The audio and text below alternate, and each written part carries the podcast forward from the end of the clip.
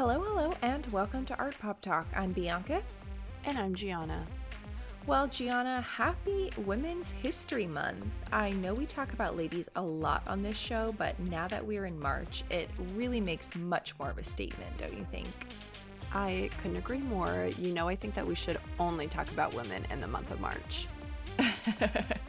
right, totally. Well, given that we are in extra special Lady Month, we're going to do what we do best and talk about all of the gals celebrating International Women's Day. We're going to talk about some of our favorite women of art history.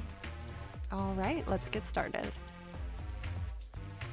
Hey, lady, what's the tea? What's the hot goss this week?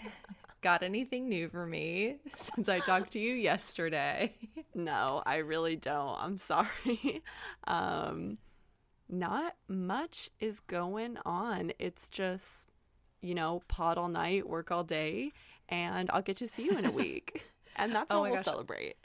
Oh my gosh, I am so excited. This past week has truly flown by, and I really hope that this next week just moves even quicker. I'm so looking forward to spring break if the art Pop Tarts don't know, which I don't know that we've talked about it too much, I am so excited to be able to drive home for spring break. So it's going to be really exciting. Yeah. That's all you got for me. That's all you got for me today. Yeah. cool. I like it. I like it. Well, on that note, I mean, should we just jump right in and go to some art news?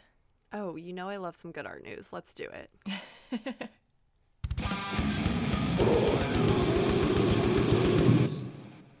All right. Well, today's art news is about a new app that's turning everyone into Polaroid photographers without having to go to an Urban Outfitters to buy, you know, that $100 camera that's like pink and comes in a really cute case. I came across this new app called Dispo in a Facebook group that I'm in. And the caption was something along the lines of like if anyone was on Dispo and wanted to do like a follow train in this Facebook group I'm in. And I was like, oh my gosh, man, like this is another app that APT is going to have to get on and post in, and I, we're going to have to manage this thing. But when I downloaded the app, I had to join a wait list, and I was just very confused about what Dispo was. So essentially, the app launched on February 19th in beta testing and it became the fourth most downloaded app in the App Store. And because of that, it generated a ton of investor interest. This app now exceeds $20 million in investment and is valued at 200 million. So like what the hell? Where are all these like investors coming from? We need one for APT stat. So, this app is intended to act as a disposable camera, and it allows you to take these kind of Polaroid esque photos that aren't even immediately available but can be viewed the following day. There are no edits, no filters, and there are no captions, but people can like and they can comment on your rolls, which are kind of, as I understand it, basically your feed of images.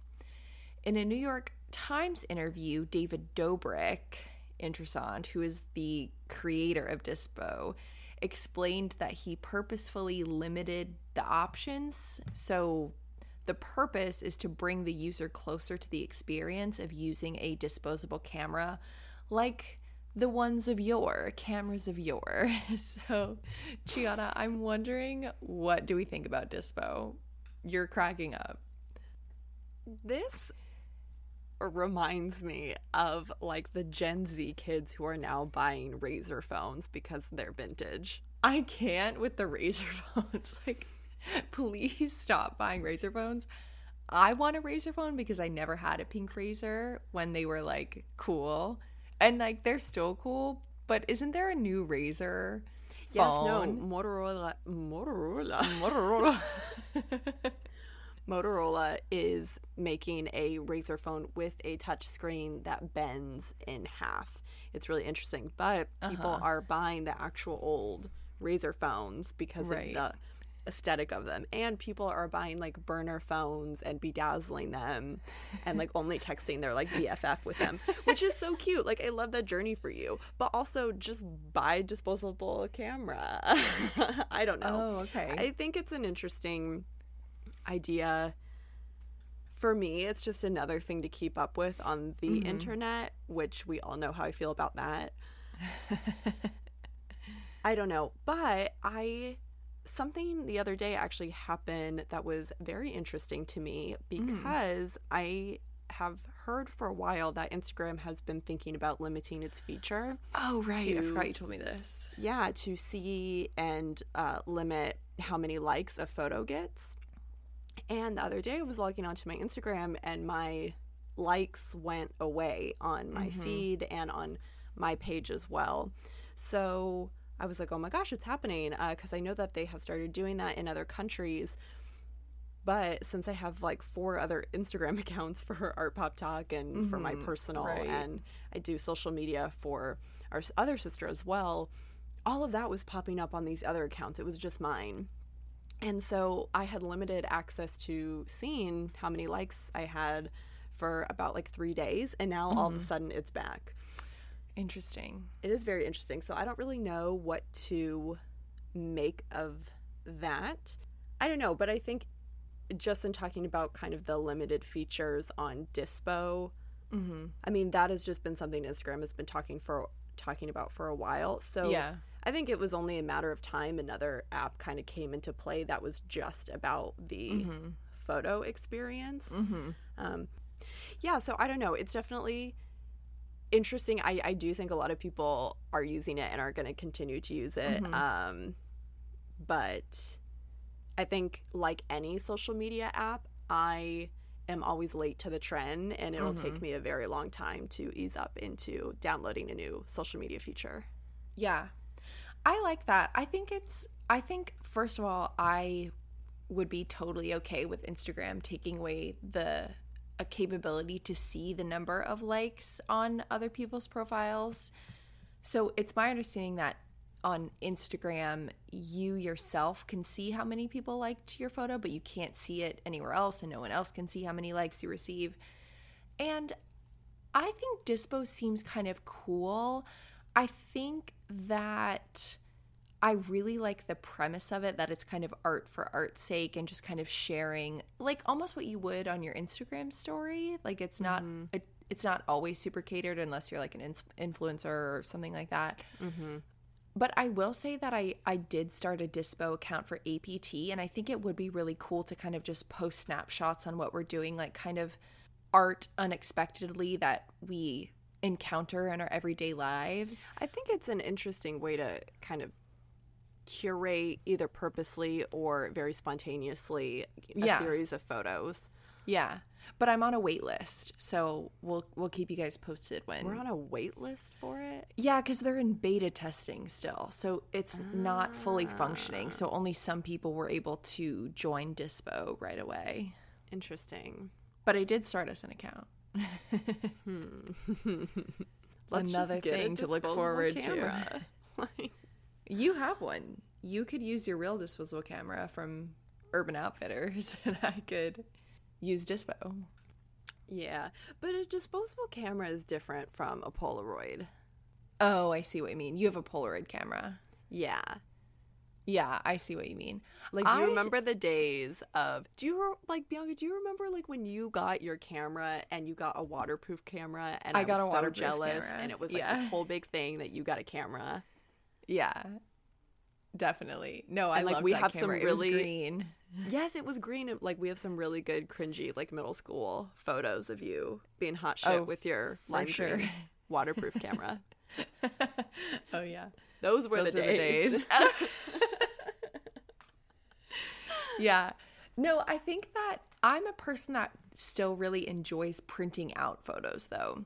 mm-hmm. So I use the app Free Prints and I just send photos from my phone to Free Prints Mm-hmm. using their app and I get them shipped to my house. And I still really like that. I still really like the feeling of going through physical photos. Well, I remember getting like waterproof disposable cameras.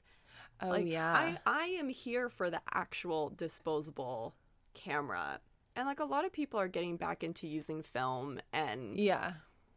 so I, I guess it's just like a natural progression of social media like w- in talking about it it all makes sense but Uh-huh. Well, I I- think I it's don't also know. the same thing that's happened with music, for example. You know, the return to vinyl and the return to kind of yeah tapes and things like that. Yeah. So I'm not surprised that this occurrence is taking place with Yeah. your cell phone. in a weird way but different way i mean it's obviously different i'm getting like vine vibes like i, I don't know how long it's gonna last Oh, interesting. Yeah, I guess we'll find out. yeah dun, dun, dun. Alrighty, friends. Today's art pop talk is all about celebrating International Women's Day, which was March 8th. But you got the whole month of March to listen to this episode before it doesn't count anymore. So, Gianna and I are each going to talk about a few of our favorite ladies of the arts. But before we do, Gianna, I want to know if you could go to a Judy Chicago inspired type of dinner party and you had to invite five ladies, dead or alive, that we have not talked about on the show before, who would they be? Because as much as I love her, I just feel like we can't keep giving Gaga the unfair advantage here. yeah she already has a seat at the table Truly. Um, so yes, definitely have a couple. I would say Natalie Baxter. She is this textile artist and sculptor, and she has this bloated flag series that really got me through the dark days of 2016 to 2020. And then I would have to say Linda Benglis because That's a good one.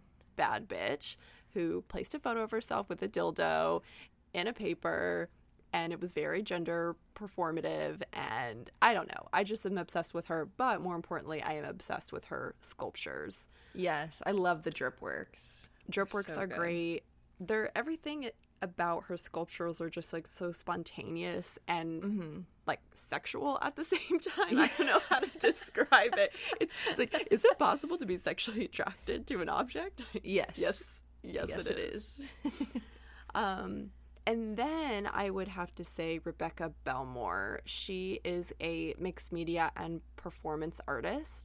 The agency of the female body in her work is very politically and socially conscious, but the use of her body in her performative work is also so laborious and ritualistic. mm-hmm. In a lot of ways, it reminds me of Abramovich's work in putting the Mhm. body through extreme scenarios, but she just speaks to abuse and discrepancies that predominantly Indigenous women are afflicted by. Mm-hmm. And then I would also have to say Zoe Buckman. That might be a little bit of a cheat because I can't remember if I have talked about her or not. because I I- do have a tendency to talk about her quite a bit. I feel I feel like we may have just briefly mentioned her, but I'll, I'll let it slide because Yeah. she's fantastic. Yeah, she just is a huge inspiration to me and just talking about the consumer world from a female perspective. Mm-hmm. Um, and then last but certainly not least, Edmonia Lewis shattering race and gender expectations for artists and particularly sculptors. mm-hmm. Lewis's work can be attributed to the neoclassical style where biblical, literary, and classical subjects were popular, but she showed these icons or characters in a different light that was much more truthful and less idealized. For example, there's a piece of hers that I really love, and it's a sculpture of Cleopatra shown the moment after she committed suicide instead of that moment of contemplating if she wants to take her own life, which was the more traditional way of telling that Mm. Story. Yeah, Edmonia Lewis. That's a really good one. Okay, what about you? Okay, so I think I have to go with Amelia Jones. She is a feminist art historian that I admire a lot. I've studied a lot of her writings and relied on so many of her books when I was doing my own research. And part of the reason that we have feminist art history and feminist art historical context and exhibitions and discussions is because of Amelia Jones, so I really admire her a lot. Um, I think Simone de Beauvoir. I mean, I have to have my French girl in there. think number three would be Queen Nefertiti. Gianna, I almost went with Cleopatra because I have, I do have like a little obsession with Cleopatra. But Queen Nefertiti, I think the bust of Nefertiti is just one of my favorite art historical objects ever. That object is just an insanely beautiful artwork, and I, I just think we are so lucky to have it. I just want to stare at it all the time, and I also want to know what real Nefertiti was like, and I just want to talk to her, and I bet she's so cool and like badass, and I just want to be in her presence. Then number four, I think I would have to pick Nadiya Hussain, who is a chef and she won um, a season of Great British Bake Off. I think I definitely need a chef or a baker in the mix, and she's just one of my favorite people. She's like so sweet and oh she just brings me such her. joy. She such brings joy. so much joy and happiness, and I love that. I need more of that, and that would be really fun to have her at a dinner party. she would be just like the freaking cutest. I know, I know, I know. I mean, like Nadiya, if you're listening to this, can we please? I'm getting like cute aggression thinking about like Nadiya hanging out with like Nefertiti. oh like... my gosh, two queens, truly. Okay, and then I have to pick an artist, so I think I'm gonna go with Louise Bourgeois. And she, Louise just seems like a party animal, and I really think that she would liven up the bunch. You know, she'd freak everybody out. I think that sounds so fun. I just want her to walk in with like the giant penis, you know? well, no, that's what I was thinking about with Linda. She's just going to bring uh, oh. all the dildos up in there and like call it a day. Linda and Louise. Can we combine our two groups? I oh, think yeah. that would really be a smash. Yeah. okay, Gianna, on that note, I am ready to talk about some ladies. So, would you like to start us off with your first woman to celebrate on this lovely International Women's Day.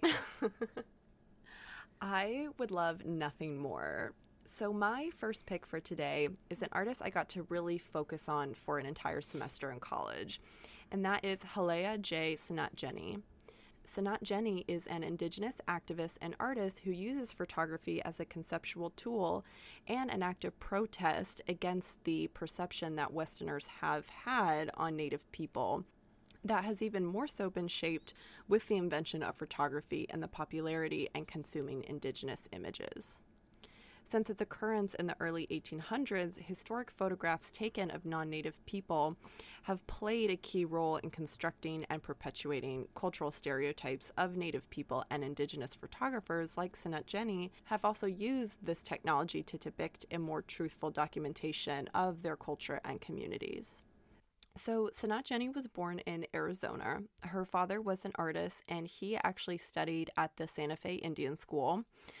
But she ended up doing her undergrad in art in California and was heavily influenced by her father's career. And that's where she really began to explore photography. And from what I know, she has done a lot of activist work for Native communities and people in the Bay Area. I think for Tsinhnahjinnie, photography started as a tool to capture Native icon and activists but to also find an accessible way of documenting and educating people about Indigenous experiences and Indigenous sovereignty. As she partnered with and worked with nonprofit organizations that weren't just tribal specific, um, really allowed other people into the conversation and promoted the ability of Native people to thrive in urban environments. But then, when she entered her master's program in the early 2000s, photography also became this very personal way of exploring her family history as well as Indigenous iconography, altogether redefining what it means to be a Native American through these larger narr- narratives that um, really transcended time. She was able to reclaim her Native identity within her work by taking her own pictures, manipulating them to look vintage, and adding in other mixed media material through the method of collage. To stimulate conversation about the ethnographic gaze placed upon Native people, Tsinhnahjinnie also physically sought out other problematic photographs of Native Americans, which were originally taken by white photographers in order to appropriate the vintage imagery and give it new meaning. With this process in mind, I want to specifically look at her piece, Oklahoma, the unedited version. At first glance, the viewer can see how multiple methods and materials are being used in this mixed media piece. Through the use of photo collage, early Native figurative imagery is being presented as two women in traditional Native attire ride on their horses. This is where the narrative becomes increasingly more interesting as we, the viewer, have to decipher what the setting is, as the landscape was intentionally cut out of the original photograph. When observing the background more intently, the lines, numbers, and roads reflect a map of central Oklahoma. But positioned in the middle ground is an old fashioned television from which the female riders appear to be emerging from the screen. By forming this distinct composition, Tsinhnahjinnie not only creates a sense of visual depth in this invented landscape, but she also utilizes the space to suggest the passage of time. These visual clues lead us to conclude that the repurposed vintage image serves as a platform to create a larger discussion about the representation of Indigenous people.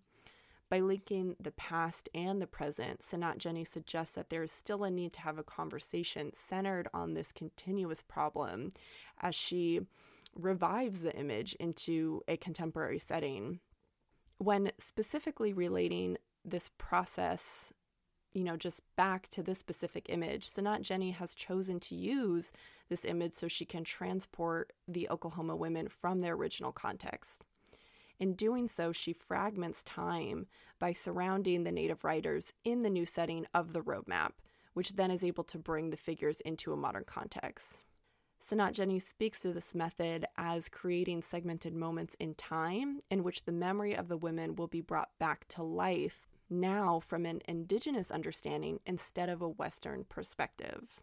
So, when using this new lens to display this old image, native audiences will be able to connect to this theme of reclamation. And non native audiences will be able to connect with the landscape as it encourages them to recognize the visual sovereignty at hand, but also allow for the exploration of personal history. Tsinhnahjinnie herself is not from Oklahoma, but she does have a deep connection to the Oklahoma landscape from you know, purely an individual perspective and just spending time here and traveling here with her mother. By creating this artistic piece and this visual documentation, Tsinhnahjinnie is creating this conversation and is creating this inclusive environment by breaking down cultural barriers in order to connect with that larger audience, which is something she has proven to not only do in her work, but through her activism as well. Um, so I thought that was a fun piece to talk about because of the Oklahoma landscape. Um, but she is really an incredible artist and activist and uh, teacher as well. Yeah, her work is stunning. And I also love what you were talking about in the context of her work, where part of her goal is to bring conversations about Native American heritage into the urban landscape. And I love those conversations that she has about space. I think it's really beautiful.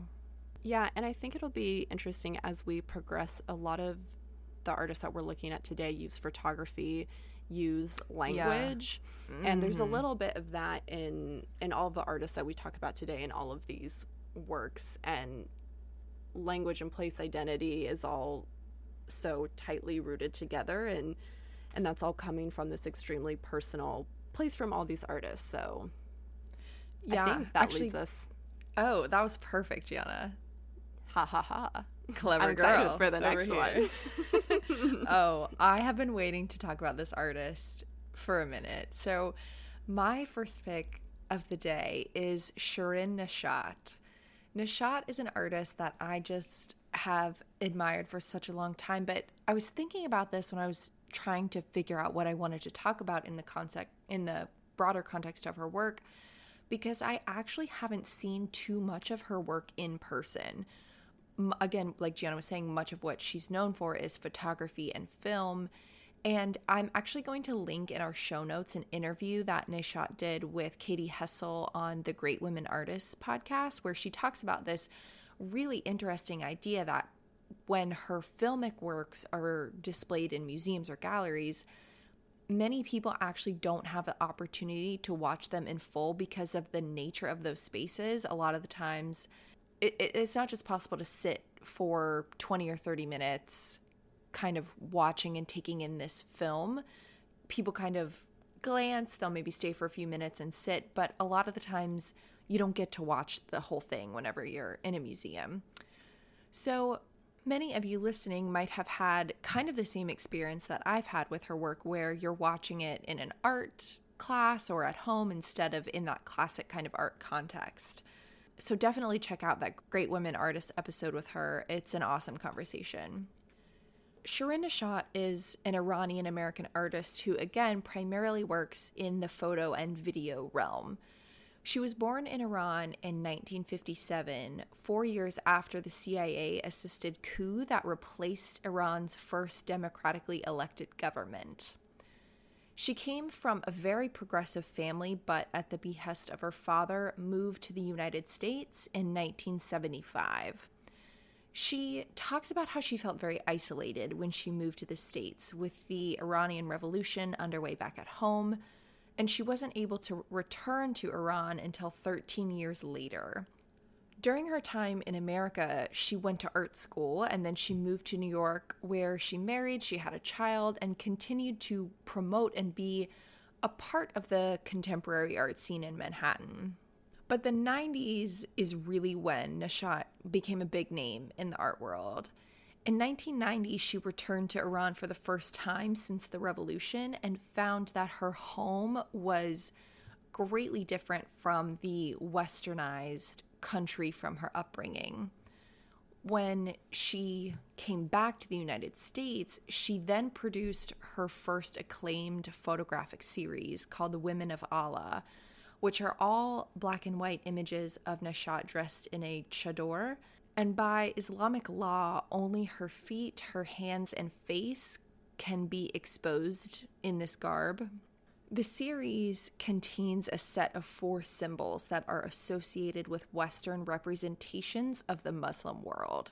And those are the veil, the gun, the text, and the gaze. And what we see in probably one of her most famous images of this series called Rebellious Silence is Neshat in a chador with her face exposed, and the barrel of a gun is held right in the middle of her face, almost splitting the image in half. And this text is present throughout the series on the places where her body can be exposed. So, again, that's her hands, her feet, and her face. These texts detail the feelings of female desires to fears of women's participation in militant efforts. Also, I just wanted to bring a side note in. If you like Shirin Neshat's work, you should also look at Lalla Essaydi. She's an artist that I have come to know through my work. We had an exhibition on her. Um, she's a Moroccan photographer that plays a lot with text in a similar manner to Neshat, so I just wanted to highlight her as well. What I think the most common thread throughout Neshat's work is is this idea of dichotomy. So she's working with both ideas and images of her personal visual culture that reveal such stark contrasts East and West, men and women, public private, masculine feminine, modernity versus antiquity. And a smart history article reads that many of these symbols used in her work have taken on a particular charge since 9 11, even though a lot of her works were obviously created before 9 11. And in the interview I mentioned, Neshat also brings up this point of feeling isolated in both Iran and the US as an immigrant. And while I'm talking about, you know, these themes found from her early bodies of work, she carries these parallels through our present day politics. And she's still making art, she's still very active, particularly in reference to xenophobia and immigration policy. And her films are really just so amazing. So before I move on with Gianna's next choice, I do want all of you to watch her film Fervor from 2000. That's probably the one that many of you, if, if you've taken an art class, have probably seen. But Fervor is truly amazing. It's really a fantastic piece to sit and watch, and it exhibits all of those details, all of those ideas of contrast so clearly. So I, I would definitely recommend that just to kind of recap your little synopsis there at the end, in these photographs from this particular series, that idea of just the isolation that she has captured mm-hmm. within these photographs is so interestingly portrayed as it's also just confrontational with those other conflicting symbols that are going on and you are also confronting her in especially this particular photo with the gaze um, mm-hmm, mm-hmm. Yeah, the gaze is, is a really great point. Yeah. All right, well, let's move on to artist number three, shall we? the next artist I would like to talk about is Juliana Huxtable because you know we stand a Juliana on APT. Oh my goodness. Um, but Juliana Huxtable was born intersex and grew up in a very uh, conservative Baptist home in Texas, uh, born in 1987. She attended Bard College in New York, where she studied art, gender studies, and human rights. In her work, Huxtable explores the intersections of race, gender, queerness, and identity. And she uses a diverse set of means to engage these issues, including self portraiture, text, performance, and then talking about physical realities and digital realities. Huxtable, much like her concepts, her process is very fluid and experimental and also very vast. As she explores interdisciplinary practices from the visual and written and audible language and ways of communicating, where she critiques existing social norms while providing tr- a, a truthful and a transparent and alternative and even hopeful possibilities at times. Not only is Huxtable an artist, she is also a writer, a performer, she's a DJ, and she is a co founder of the New York based nightlife project Shock Value, which is a weekly New York City based nightlife collective run by female creatives. Huxtable's multidisciplinary art practice explores a number of concepts ranging from the internet, the body, often through a process she calls conditioning, which I think is best explained as the exploration of self and imagination, whether through her literary works, her poems, or her visual images that can be contextualized within a historic past, a contemporary setting, and in future realities. Huxtable, being a woman and being born intersex, commonly inserts her body into multiple and highly saturated, photographed, and I would even say surrealist environments, where she commonly constructs human and animalistic hybrids that speak to the fluidity of gender and sexuality in creating these very digitally enhanced and stylized beings, or as I even saw them being described as avatars. With the merging of the two art forms, art and text, some of her works that visually read as or act like a graphic poster are really rooted in a larger history of protest and protest art. The process of writing, like some of the artists we're looking at today, I think is essential in how Huxtable explores the capabilities of the body that moves beyond how we see bodies interacting and behaving and existing and what is and isn't normalized. And I think th- for Huxtable, there's something that language can do for her that not just a visual can. If you have listened to some of the conversations we have had on APT, we have talked about the aesthetics of different forms of protest and works of art attributed to different types of activism, and how those aesthetics have come to be through collective movements and mobilizations. In listening to an interview with Huxtable that she did with Artforum, she finds the history of the aesthetics of protests very interesting because, in terms of her art and what she communicates about her experiences, she is continually challenging and exploring what, quote, radical protests look like, what a radical body looks like, perhaps. And this also lends itself very well to concepts of futurism and posthumanism. Other aspects of her work involve how we learn and how we absorb history, how that is manifested through cyberspace and the internet. And so there's this merging of cyber realities and history all kind of manifesting together in this fantasy like setting where she casts herself in and she also creates for us. To kind of tie back into this idea of text, I wanted to end on a quote.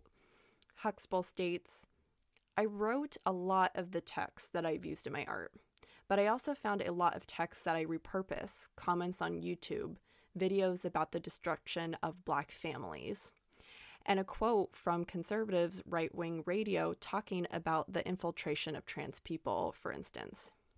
That's one of the things that excites me about text. It's slippery, but you can try and condition the space in which that slippage occurs. I would like to think that my practice is about conditioning a productive space for thinking and processing. So you're getting spontaneous fragments and they're setting in different ways. Oh, wow. That's a really, really powerful quote.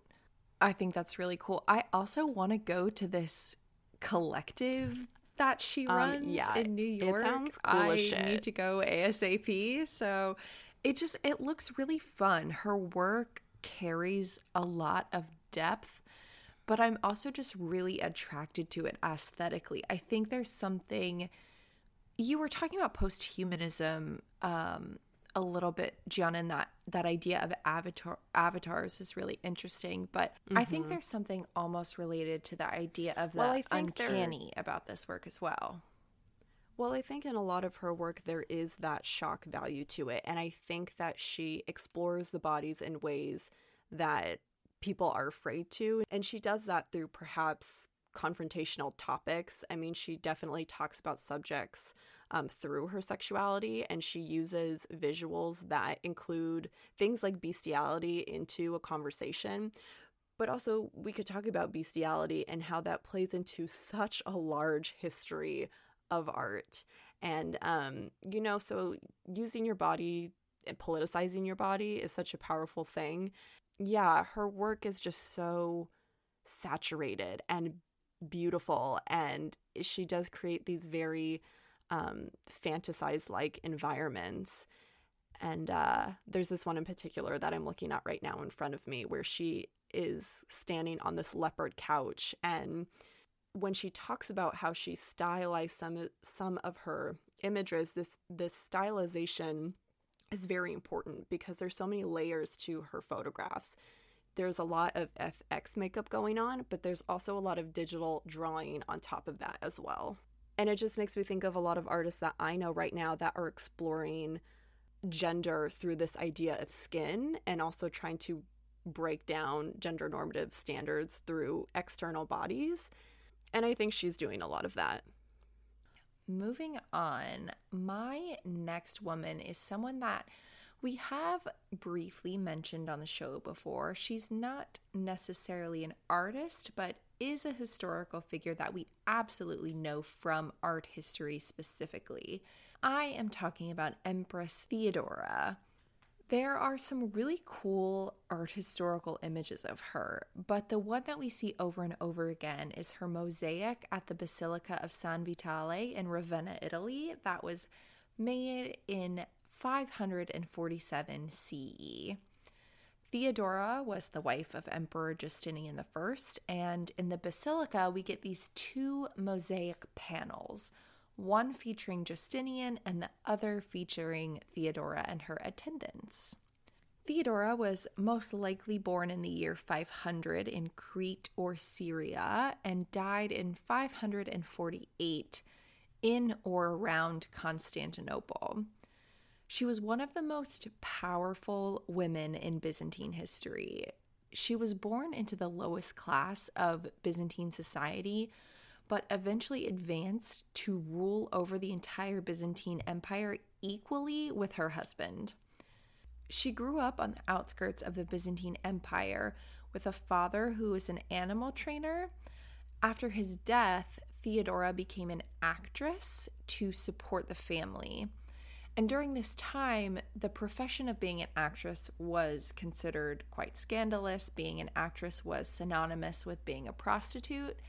And I believe that some scholars have argued that she could have been a prostitute. And I think this is sort of that similar idea that we see with, um, for example, the French ballet dancers in Impressionist works of the late 1800s, where they are working professionals but are also known for kind of taking gentleman collars as well.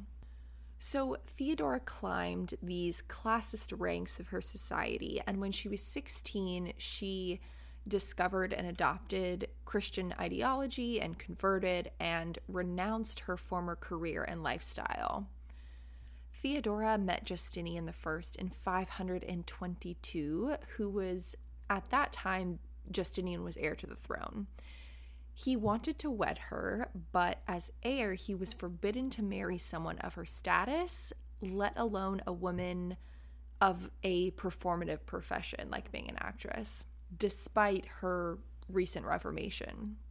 Justinian had this law repealed the following year, however, and the two were married in 525. Theodora and Justinian were known for ruling as intellectual and political equals, and Theodora was responsible for much of the reformation of Byzantium. She had a large role in erecting the basilica that I mentioned earlier, which again depicts both the emperor and the empress participating in an imperial procession. And this signifies her equal role and importance in ruling the empire. Also, not to mention that they're displayed on the same level yes. in the same foreground because perspective is a super big thing oh, even though yes, it's not realistic um, but it, it's that visual hierarchy and they're at the same level yeah for sure in 532 religious unrest unfolded and caused the famous nika riots which actually gianna i know you have an episode in the works for nika riots basically why we have sports is because of these riots. Literally versus like the team blue versus team orange. It's literally shit like that. That's why we have sports. You're welcome. so expect an episode on Nika riots later on. As a result, much of Constantinople was destroyed, and many saw this as a chance to overthrow Justinian, who actually wished to flee the empire. Instead, badass Queen Theodora was like, mm, no, we're not going to flee. And she preferred to die a ruler than to be removed from the revolt. Theodora and Justinian, because of Theodora, confronted the destruction of important monuments in Constantinople, including the original Hagia Sophia, and the couple rebuilt the basilica, which was rededicated in 537. During her time as empress, Theodora also fought for the persecuted. She attended to the rights of prostitutes, in particular, by closing brothels. She created protective safe houses and she passed laws to prohibit forced prostitution. In addition, she passed laws that expanded the rights of women in divorce cases. Okay, and abolished a law that had allowed women to be killed for committing adultery. She also built houses of worship that served as places of refuge. Truly amazing. Theodora is also featured at a play setting in Judy Chicago's The Dinner Party.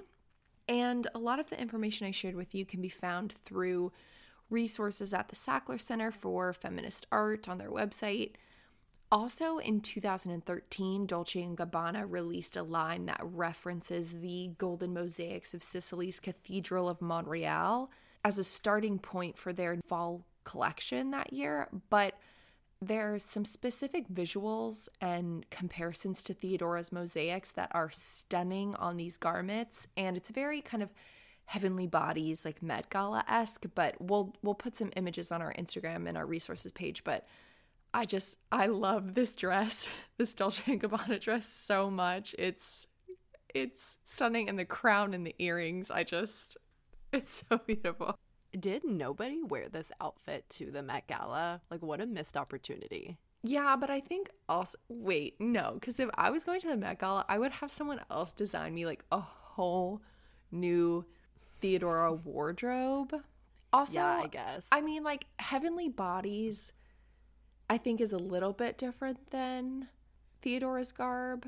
yeah, Because the, right. the Dolce and Gabbana gowns reference like mosaics and the tesserae. Tesserae are little pieces that mm-hmm. make up the mosaic, and so mm-hmm. I think they are specifically specifically referencing the craft of these mosaics.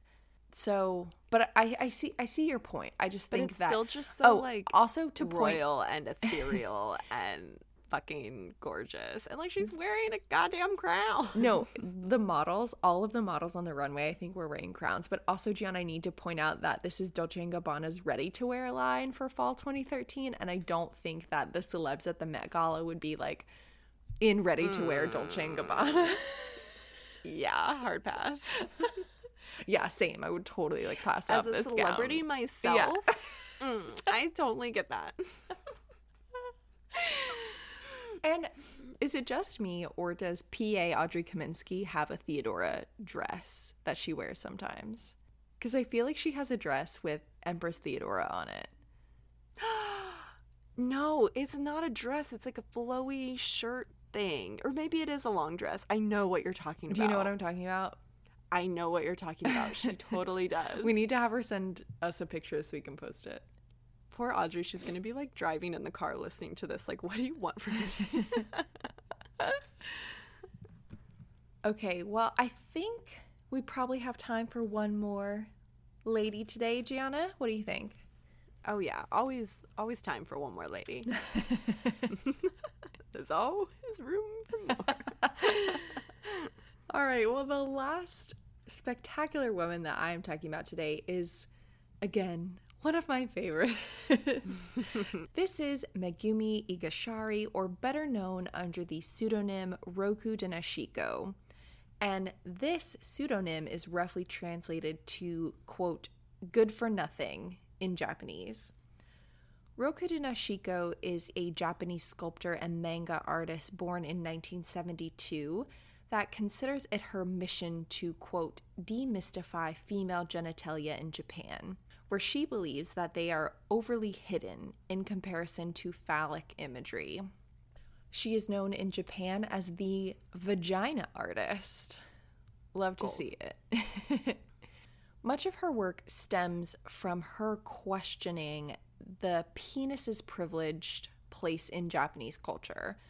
In Japan, the Shinto Kanamara Matsuri, or Festival of the Steel Phallus, is held each spring in Kawasaki, Japan. And I really need to go. I know that it's problematic, but I really also want to go to this festival. the phallus is the central theme of the event and is created in displays and illustrations. You can get candy, there are carved vegetables, there are decorations, and there's a parade all about the phallus. The Kanamara Matsuri is centered on a local penis venerating shrine. The legend is that a jealous, sharp toothed demon hid inside of the vagina of a young woman, vagina dentata esque, if you will.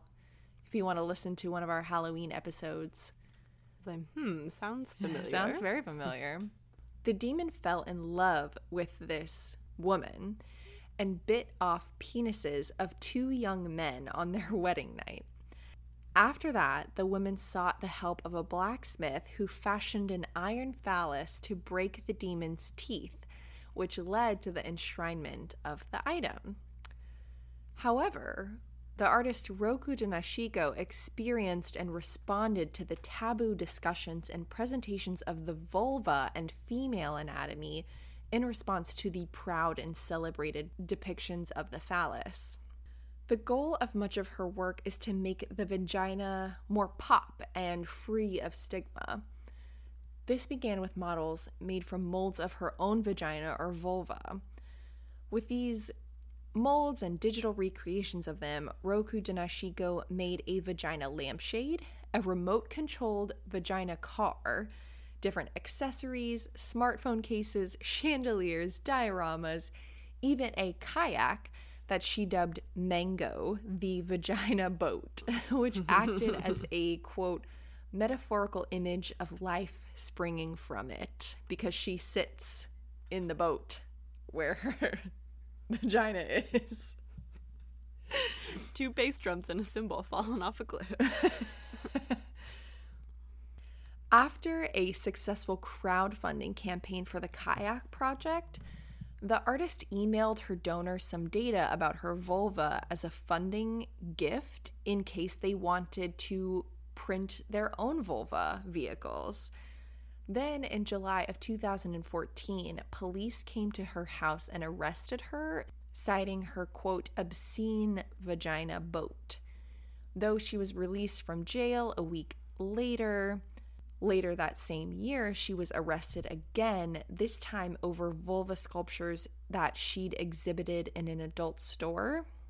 She was found innocent of the displaying obscenities charge, but guilty of distributing obscenity on the grounds that she'd sent data to her crowdfunders and could supposedly sexually arouse them. She was also fined 400,000 yen.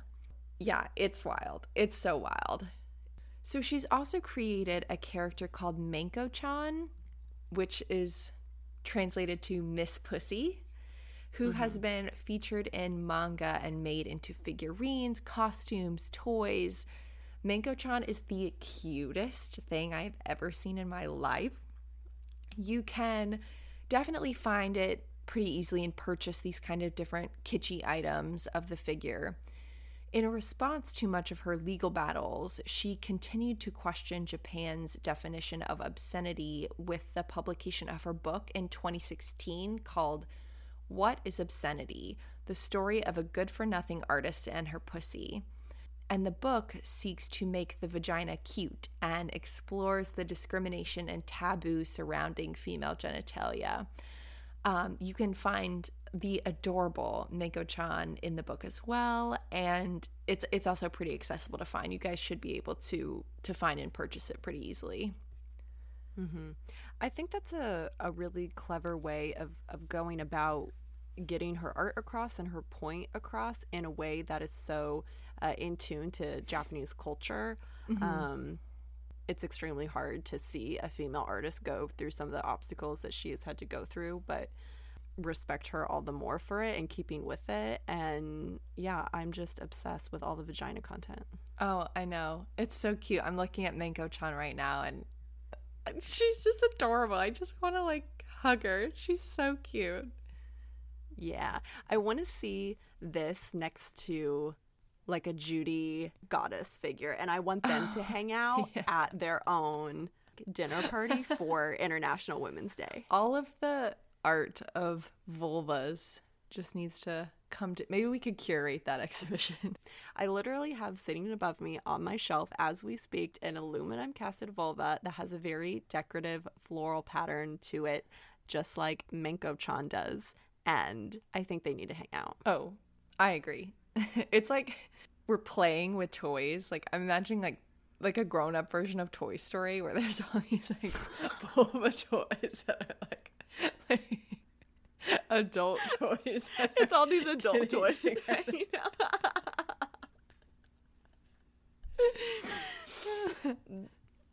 oh my god. Well, on that note, I, I think it's time for us to get out of here. I gotta oh, start man. packing, Gianna. I gotta start packing for my trip to Oklahoma. You, you do indeed. I'm so excited to see you. So excited to celebrate this month with you.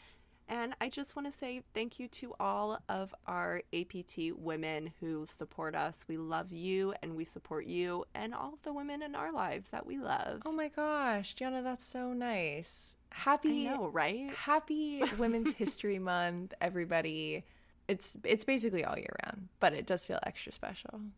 And just a reminder since I will be traveling to Oklahoma for spring break, there will be no new APT episode next week because Gianna and I will actually be spending the time together and it's going to be really nice just to enjoy some family time. But Gianna and I are going to record IRL.